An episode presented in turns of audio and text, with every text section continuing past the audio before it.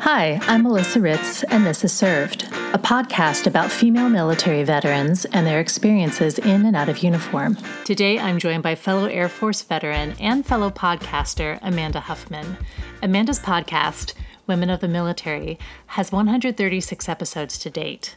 Amanda shares her story of commissioning into the Air Force as a civil engineer, deploying to Afghanistan, life with a military husband, and embracing the transition from active duty to diaper duty. After the episode, visit Amanda's website, airmantomom.com. Amanda, after listening to so many of your episodes, I'm grateful you made time for me today. Thanks for being here. I'm so excited to be here. You first came to my attention last year during the pandemic quarantine, and I was listening to different podcasts, and I was thinking of starting one. And I found your podcast, Women of the Military, and I was excited to discover it because, as we both know, we've had such crazy and interesting experiences and have met the most incredible women. And it's important to archive and share our stories. And also, we served at very different times, so I think it's cool to hear how things have changed or how they haven't changed.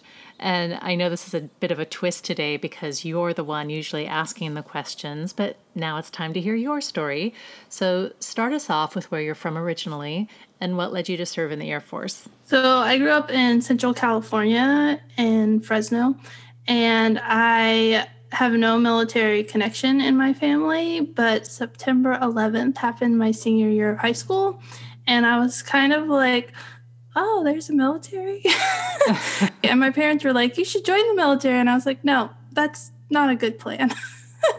and when I was in college, my freshman year, um, a bunch of different people were enlisting. And then one of my friends was doing ROTC. And so I had all these like friends that I just met at college, and they were all connected to the military. And so it kind of made me think, hmm, maybe I should look into this more. And so I told my dad, and he knew someone who worked at the Air National Guard station in Fresno, and he drove me there and was like, sign up. and so I was on my path to enlisting into the Air National Guard, and that friend who was doing ROTC, he was like, Before you enlist, let's go to lunch. And so then he told me all about ROTC. And then I went to the open house at the college, learned about it, and was like, I'm going to do this instead of enlisting. And so that's how I joined the military. Where did you go to college? Fresno State. And what was your major? Civil engineering. And did that, did you choose civil engineering because it aligned with what the military wanted you to do or? Originally, I was undecided and I, I really liked math and science. So I was taking like all the math courses. And one of the people I met at the open house, he's like, well, the Air Force likes engineers. And he's, he was electrical and he's like, electrical is really hard, but civil I heard is really easy. So you should do that. And I was like, okay. And I didn't put a lot of thought into it, but I, I ended up loving it and it was way better than doing like mathematics, which is like math theory. Engineering is more like hands-on math. And so I still love math, um, even though I have a podcast and love to write. well, I can relate, except for the math part. Uh, but I'm interested in your ROTC experience and signing up so close to 9 11. Uh, as you as you're going through the semesters and training to be an officer, the military was building up for an invasion in response to the attacks in New York City and DC, and even the airplane hijacking and crash in Pennsylvania. So, what was that like for your class? What kind of discussions were going on in your ROTC program as you approach graduation? Yeah, they talked about it a lot, especially at field training. They said you're going to deploy within the first year, which wasn't actually quite true. But I mean, we did deploy within I think the first four years. Almost every person who joined in that time frame, but they did talk about it a lot and i think it was to make sure you knew what you were signing up for and they also had so many people like my class of cadets started with i think 21 freshmen and the detachment as a whole was like maybe 80 people but each year that we got farther away from September 11th, the new class of freshman cadets was smaller and smaller. So, like the class before us, like we were 21, but the class before us was like 35. And then, you know, less people would stay, and only so many people would actually end up committing. And so, the detachment kept getting smaller and smaller. And how many women were with you? There were, I think, three three or four females, and then I was the only one who stayed in um, past the freshman year. Wow. Okay. So you graduate from college, and then did you have to go to another training or did you just report to your first assignment? I went to a second lieutenant school in Alabama first for six weeks, and then I went to my first assignment. But not everybody, like my husband went to his first assignment and then he went to the second lieutenant school. So it's not like everybody goes to second lieutenant school. It was just that's what I just ended up going there first. And you met your husband in your training program, right? In ROTC, yeah. So, did you guys get married before you graduated college? Yeah, he commissioned a year before me, so we spent the first year. Well, I guess we weren't married. We were spent my last year of college separated, and then he came back and we got married right before graduation, like in March, and then I graduated in May. Right, which also helps for those listening. If you're military married to military, there's more likely chance you'll get stationed together. Yeah. They have been known to separate married couples and put them in different places. Yeah. Did you go to Maxwell for your second lieutenant training? Yeah, for Alabama. Yeah, Maxwell, Alabama. I'm so sorry. Um, it was it was really fun to be with a bunch of second lieutenants and and field training was happening. And so we were watching like all the cadets who are going through torture and we're out there playing and having parties. So i my experience with Alabama, I grew up in the military. My dad was uh, in the army, and he got stationed at Fort Rucker, Alabama, just southern Alabama.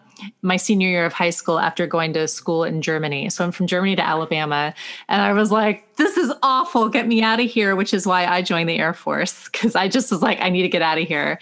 So my memories of Alabama are not tied to having fun and doing all the things right. but it is how I joined the military. So after Maxwell, where did you go? To Holloman Air Force Base in New Mexico. Which is where my husband was stationed. Yeah. And is your husband also a civil engineer? No, he is an electrical engineer. So he's a developmental engineer. Okay. And then what year is this? 2007. And when did you deploy to Afghanistan? 2010.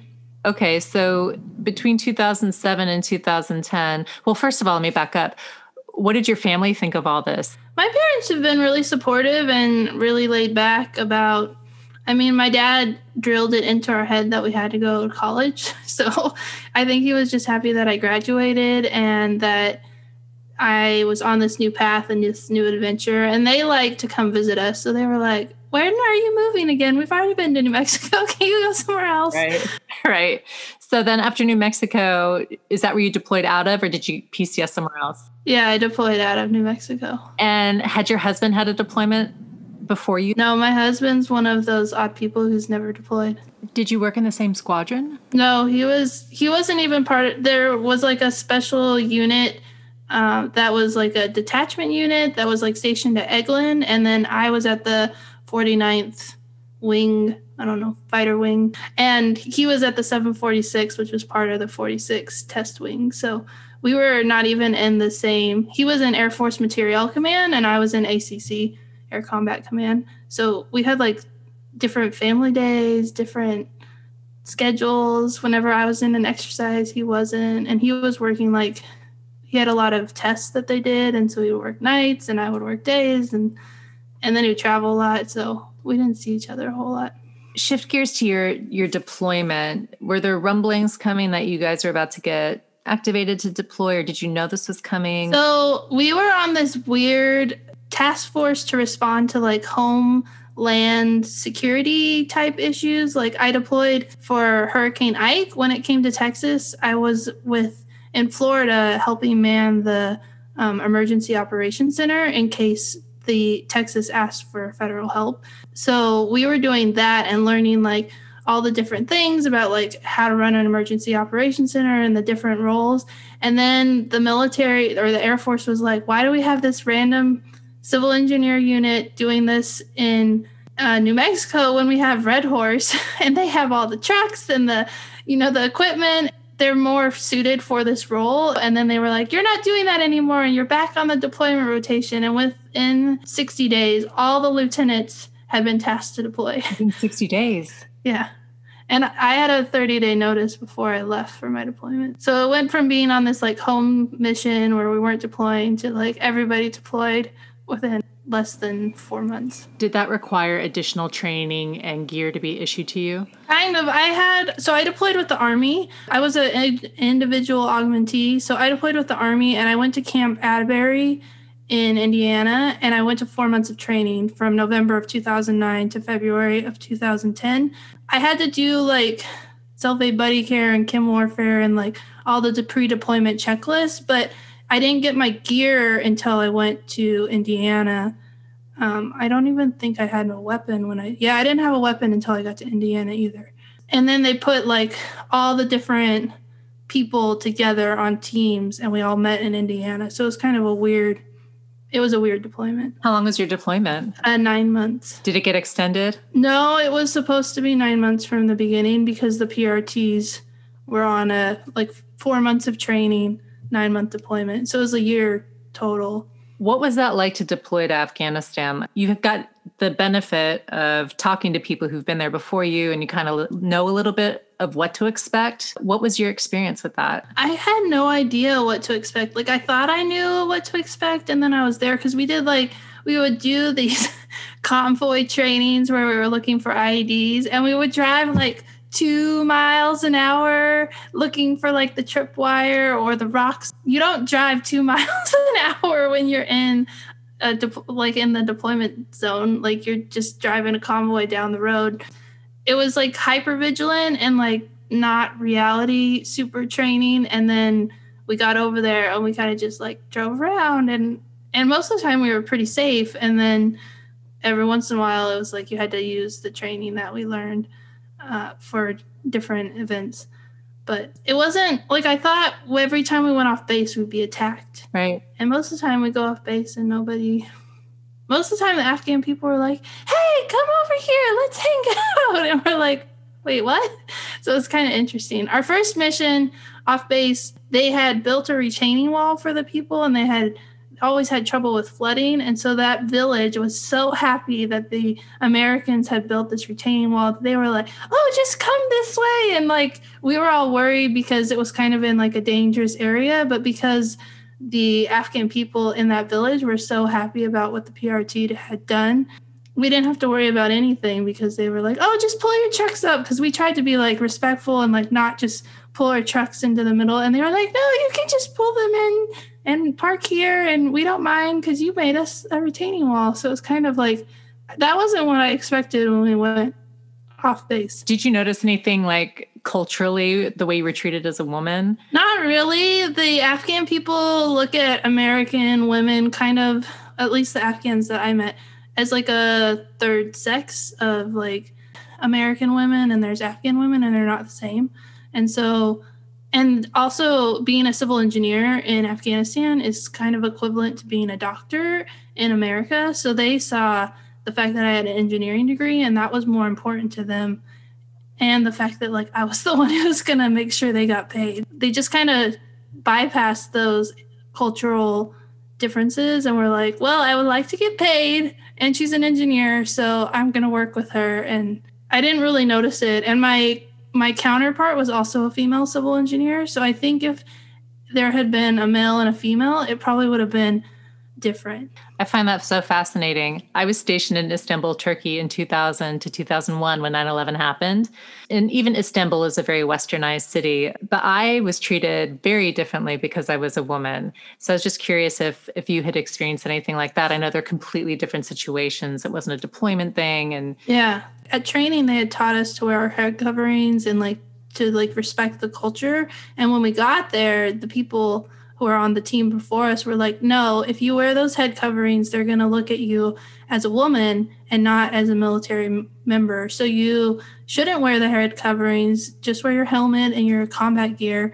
And that would be the best thing because if we had come in like trying to be like culturally, then they would have looked down on us. And so that was probably the best advice that the previous team gave us because we had all the like wraps and ready to do that and they were like wait what are you doing no you can't wear that because they're not going to look at you as american soldiers if you're wearing head coverings see this is why i love talking to people who served in different generations than me because I was due to deploy to Baghdad City in the very first group to go in to set up a MASH unit because we thought they had weapons of mass destruction. And yeah. in 2001, they had all these anthrax scares.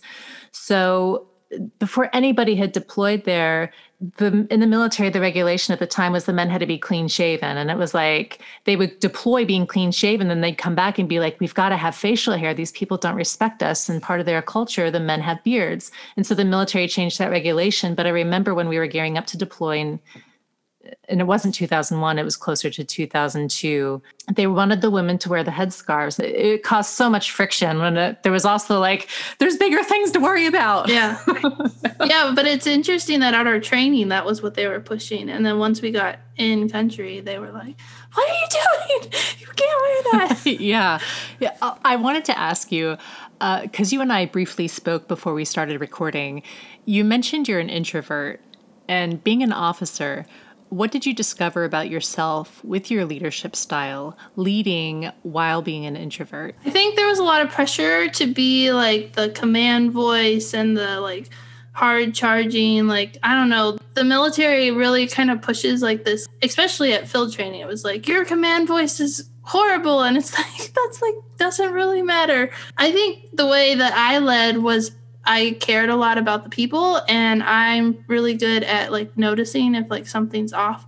And so I use that skill to like help my airmen that I worked with to see if there was something going on in their lives. And they really knew that I cared about them. And so my leadership style was more like take care of my people, which I interviewed General Wilma Vaught, and she was one of the first Air Force generals who was a woman. And she said that she would show up at the unit and they would be like trying to get out of the unit because they don't want to work for a woman for a woman. And then at the end of her tour they would say to her i didn't want to work for you. I thought it was going to be horrible but you took care of us and i would follow you anywhere.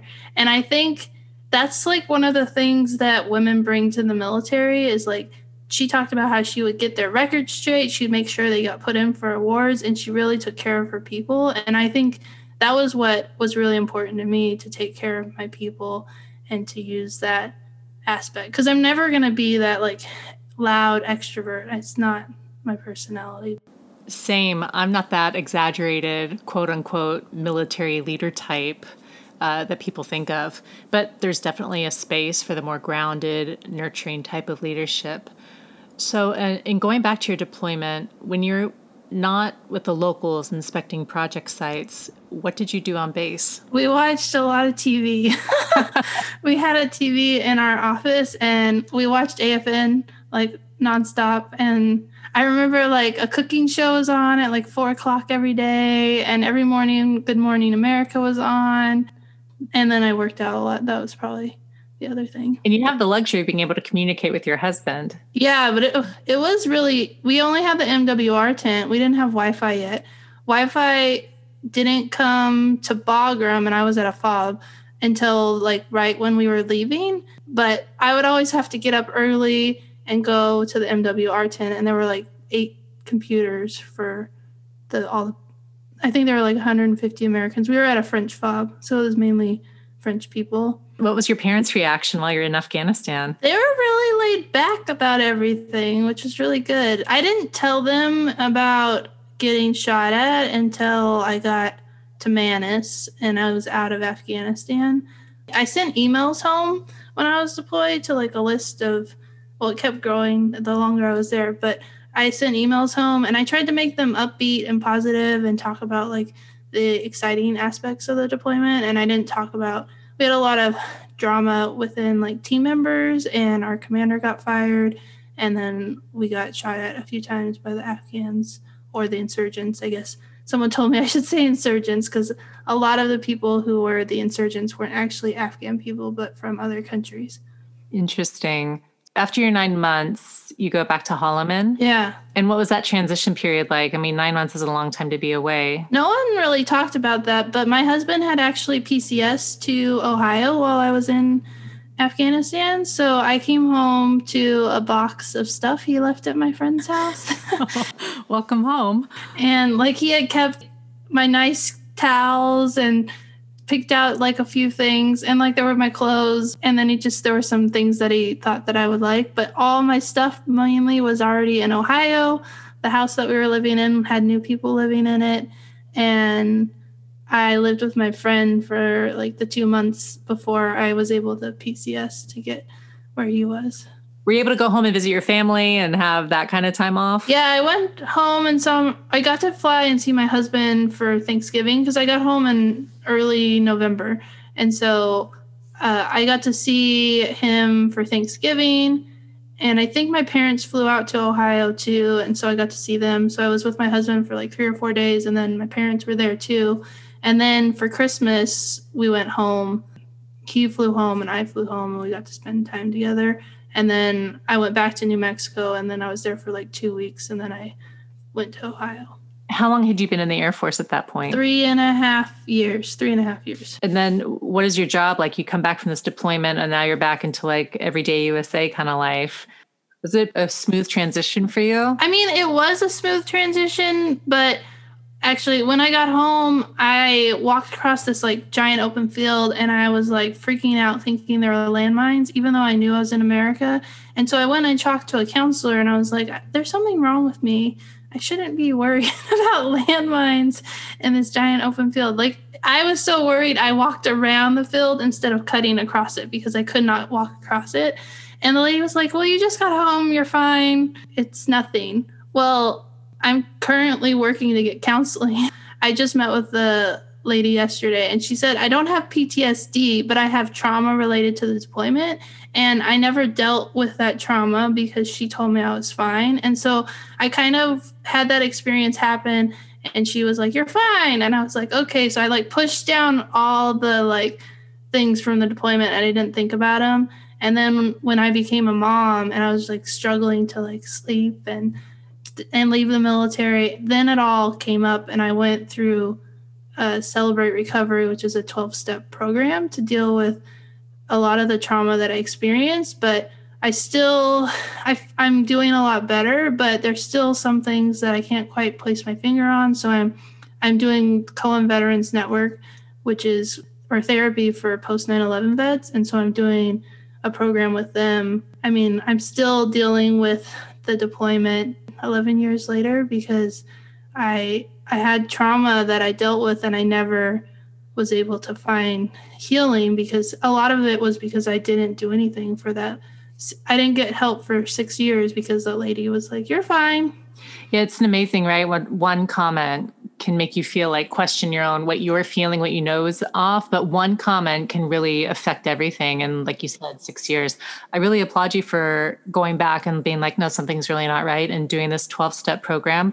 It's called Celebrate. Celebrate Recovery. So it's similar to, I don't know if you've heard Al Anon. Mm-hmm. Um, so it's like Al Anon, and Al Anon is like higher power. And so you, but Celebrate Recovery is instead of higher power, it's God, and it's usually run through a church. I applaud you for that. When I got out in 03, these organizations didn't exist. You know, I wish they had, but I'm I'm glad they are here now and that you're reaching out, especially after you're dismissed by someone the first time. So you get to Wright Pat, you're in for three and a half years, and then what? My husband was going to school. He moved because he got selected to go to AFIT, which is at Wright Pat. So, like, the transition back was me watching TV by myself because he was studying all the time. And so, like, we slowly got to know each other again because, like, he was so busy. I think that's why the transition was pretty smooth because it was, like, very slow. We would, like, watch TV on Friday nights, and that was the only night that we really got to hang out because he was always studying for his master's. And so, I would go to work.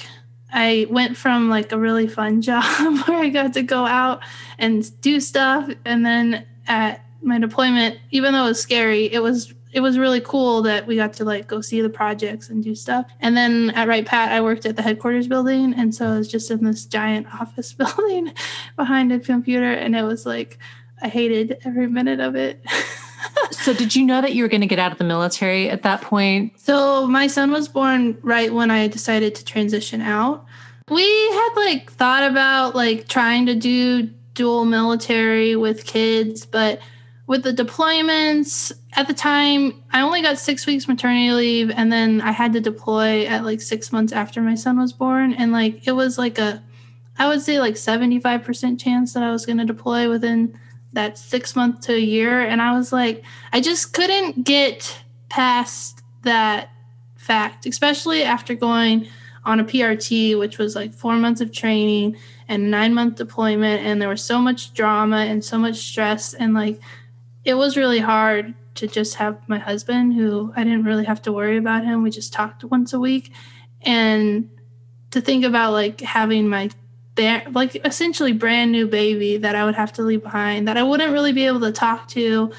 I just couldn't do that. And so when I got pregnant, we made a list of like reasons to stay and reasons to get out. And it was really obvious that I should get out, but it was still really hard. In what way? My total identity was wrapped up in the military. I served six years, but I did ROTC for four years. So it had been a decade of my life that I had been devoted to like the Air Force. And if you don't count, and if you add the time before I even started ROTC, it was even longer. And so I had this whole thing. I feel so silly, but I had this whole thing where I would like tell people that I was in the military and they'd be like, oh, that's cool. And then you become a stay at home mom and they're like, they don't ask you anything. They're just like, they totally ignore you. Like, I went from being next to my husband and people caring who I was to like being invisible. And that was really hard. Yeah, I understand that. Do you at least say that you're a veteran? They don't assume that you're a veteran. They just assume you're a spouse. And and then when you say you're a veteran, they're like, "Wait, what?" they're like, "I don't know what to say to you because you're a woman veteran and you're married." Yeah. It was weird. I've talked to people about it where like I wanted to hang out with like the military people because those were like my people and I I was really involved in the military spouse community even when I was on active duty but I like kind of could float between the groups when I was on active duty but then they like wanted me to only be in the spouse section and I was like no I'm I'm both and so they just kind of would look at me like why are you standing over here and I was like because I want to be part of this. And so it was really hard. Is that when you started your blog? Yeah, I started my blog about four months after I got out of the military. And was that just a way to kind of for yourself get everything out or to like educate people or what was the intention behind the blog? Yeah, I needed something for myself and I my husband was supposed to move jobs or move PCS a year after I got out of the Air Force, and so it didn't really make sense to get a job. And I had hated civil engineering like the last two and a half years of like sitting behind a desk, and I was like, I I'm not gonna put my kid in childcare to go sit behind a desk and be bored out of my mind. And so I was like, well, I wrote letters home to people. I like to write, and so I I started a blog, and it really started as a five minute once a week thing. And then I really enjoyed writing. And so then I started finding ways to do more of it. And then it just has grown from there. And what year did you start that? Uh, 2014. And is that the year you got out of the Air Force? I got out in October of 2013. So you start talking about your experience in the military and the transition from active duty to diaper duty, which is so cute. So did you start to find more more of a community with that? Or are you getting some responses like, yeah, I should keep pursuing this? So I was because I was writing about military stuff. Then I got really, I guess, upset. I don't know. I was like, well, I did military. And so then I tried to write about like military spouse life or being a mom life or traveling or natural birth or all these things. So I kind of got a little distracted. along the way. So I started like on the right track and I did start to build a community. And then I kind of like jumped off into like people probably were like, what is she doing? like I was just like everywhere. And when you're talking to everyone, you're talking to no one. And I was definitely doing that for a long time where I just was like, oh, I saw a cloud. Let's write about that. And I was all over the place until 2017. So for a long time. and then what happened in 2017? Well, I had done this 31 days series where you write every day in October, which is really, I don't recommend it. but I had done it a few times and I decided, well, I'm going to do deployments and I'm going to interview people because then I don't have to write everything and it won't be so draining. And I got all these responses from women and I was like, oh, women, they deploy. I don't know. Women, they're in the military.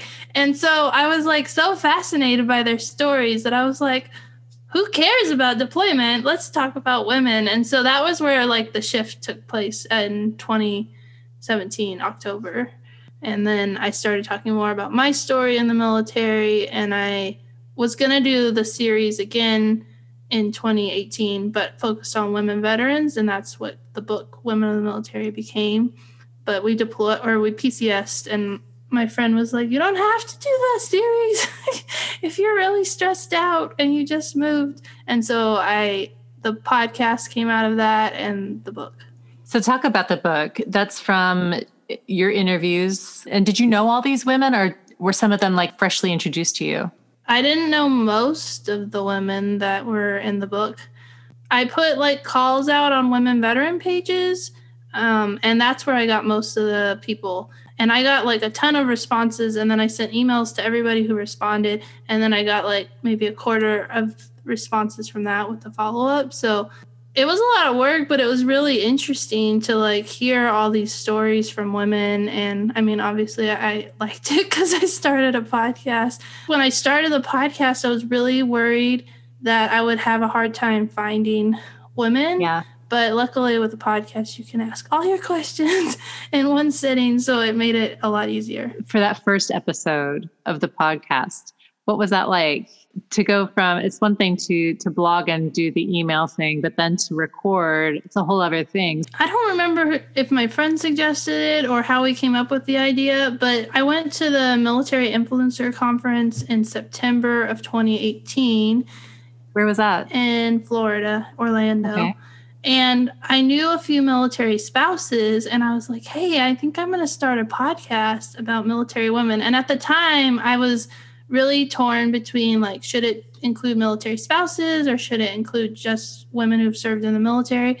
And one of the military spouses I told was like, I don't care about military spouses. She's like, I want to hear stories of women veterans. That's what you need to focus on. And another military spouse that I talked to said the same thing. And I was like, well, obviously, military spouses, they're the ones that are like pushing me to talk about uh, military women and not about military spouses. And so they were the ones who like solidified it because I was going to be like three weeks of veterans and then a spouse. But they were all really interested in the podcast idea. And so that was when I was like, oh, people like you can see their face light up when you tell them an idea and they think it's good. And that's what everybody's reaction was. So that kind of gave me the inspiration to do it. And who were your first few? Were they friends of yours, your first few guests? My first guest was um, Cynthia Klein, who is in the book behind me. Well, I guess you can't see because they can't see, but um, she's in the book. And so I had, she actually found my blog when she was deployed and she was a mom and she was thinking about getting out of the military, but she had all this guilt about like leaving the workforce to be a stay at home mom. And so she found my blog and she started emailing me and we became friends. And so I interviewed her when she was on her way home from her deployment. And so I like knew her, but I didn't really know her, so it wasn't as intimidating. And then I just started interviewing people that I didn't know after that and started collecting their stories that's been my experience too. And kind of the fun in that is that you learn about the person as the audience learns. And interestingly enough, this is really our first time talking on this podcast. So, in wrapping up our time together today, I end every episode with a question. If a young woman were to come up to you today and say she's thinking of joining the military, what would you say to her? I would say you can do it and to believe in yourself. I think when I was joining the military, I was so unsure if the military was right for me and so I, like I said, the ROTC was like, I slowly dipped my toe into it, but I loved it so much that I didn't really care that I felt like I didn't fit in because I was like, I just want to be here. But I wish I had more self confidence when I was joining the military because in the training environment and like the field trainings or boot camps, like you're supposed to grow and change. And like making mistakes isn't a bad thing. And I think that's one of the biggest things I've learned is like you grow in the failures. And so I wish I would have known that when I was joining the military to take those risks and not worry about if I failed because it's a training environment and that's what the training environment is for. So I think that's the advice I would give is to believe in yourself and to take those risks. Yeah, and that's actually great advice for anyone at any point. Take risks and learn from the failures. Yeah, Amanda, thank you so much for joining me today. Thanks so much for having me. Listen to Amanda's podcast, Women of the Military, at iTunes, and visit her website, airmantomom.com. Also, visit celebraterecovery.com and CohenVeteransNetwork.org. Thanks for listening. If you're a veteran in crisis or are concerned about one, contact the Veterans Crisis Line at 800 273 8255, option 1, or visit veteranscrisisline.net. Confidential support is available 24 hours a day, 7 days a week, 365 days a year.